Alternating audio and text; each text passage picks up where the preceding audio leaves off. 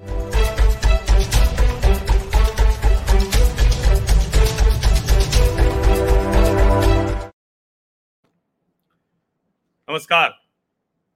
मेरे सामाजिक परिवार के सभी सदस्यों को यथोचित अभिवादन राम राम अब इस विषय पर कोई बहुत बड़ी चर्चा मैं नहीं करने जा रहा हूँ।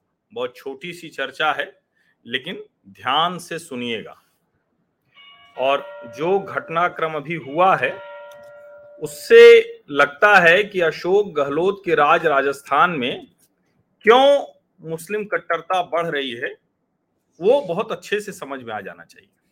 अभी आज दो घटनाक्रम हुए हैं और उन दोनों घटनाक्रम के बाद कोई भ्रम की स्थिति नहीं है। दोनों घटनाक्रम राजस्थान के हैं और दो के दोनों घटनाक्रम बता रहे हैं कि दरअसल राजस्थान में क्या हो रहा है।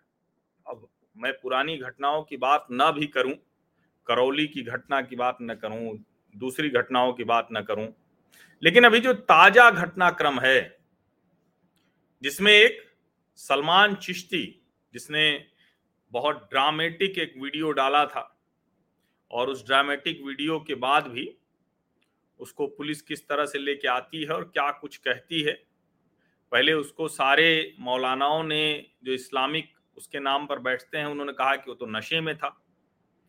और एक और मुफ्ती नदीम अख्तर था। मुफ्ती नदीम अख्तर ने हाथ, उंगली, ज़ुबान सब काट लेने की बात कही थी, आँख निकालने की धमकी भी थी। और ये सब सार्वजनिक तौर पर किया था। उसकी गिरफ्तारी हुई और गिरफ्तारी गिरफ्तारी होने के 24 घंटे के भीतर, गिरफ्तारी होने के 24 घंटे के भीतर उसको जमानत मिल गई। अब इसके बाद भी समझने की ज़रूरत है क्या कि अशोक गहलोत के राज में मुस्लिम कट्टरता क्यों बढ़ रही है? अब मैं जानता हूँ ये समय बड़ा कठिन है। आप सामान्य बात भी करते हैं तो पुलिस कभी भी किसी भी पत्रकार के दरवाजे पर पहुँच जाती है। और इस वक्त जो कहें कि एक आ, क्या कहेंगे? पुलिस के ज़रिए पत्रकारों के दमन का जो खेल चल रहा है डराने धमकाने का। और ये वीडियो भी वायरल है। ये वीडियो जो है वो आ, हमने देखा और इसको मैंने चेक किया तो अलग अलग लोगों ने साझा किया है। हालाँकि आजकल लोग साझा करते हैं तो उसके बाद भी उसकी विश्वसनीयता पर हमेशा संदेह रहता है। लेकिन कई चैनलों पर देखने के बाद, उसके बाद मैंने देखा कि लगभग सभी चैनलों ने इसे चेक करने के बाद चलाया। एबीपी न्यूज़ के रिपोर्टर ने तो यहाँ तक कहा कि पुलिस ने उनसे जो है कहा कि दरअसल वो जो इलाका था, वो खादिम वहाँ ऐसा भी हो सकता था कि स्थिति अप्रिय हो जाती। तो इसीलिए वो उसको बहला, फुसला पर, कर ला रहे थे। एक तरह से उन्होंने कहा कि ये तो काउंसलिंग जैसा था।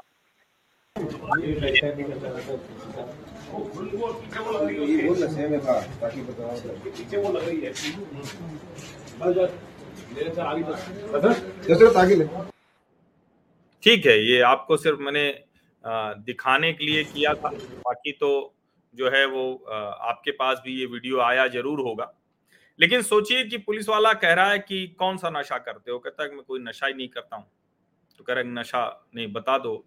ये भी उसमें कुछ कहा जा रहा है कि बच जाओगे, ऐसा कुछ है।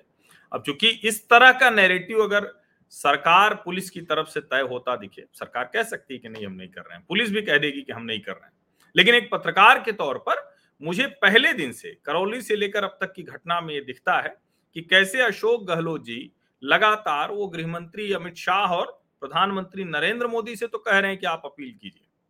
लेकिन खुद किस तरह से उनकी जो नरमी है और वो नुकसान किसका कर रही? है वो कट्टरता तो मुस्लिमों की ही बढ़ा रही है। इसमें अब कोई भ्रम जैसी स्थिति तो है नहीं। और इसीलिए सिर्फ़ ये एक सलमान चिश्ती का मसला नहीं है। जो दूसरे भी मसले आए, वहाँ भी किस तरह की चीज़ें दिख रही थी? और कैसे दिख रहा था कि नहीं, सरकार, अब ठीक है कि वो दो बहादुर युवक थे जिन्होंने पीछा किया और वो पकड़े गए। लेकिन जिस अंदाज में उन्होंने कन्हैया लाल दर्जी की हत्या की, उससे तो बहुत कुछ साफ़ होता है।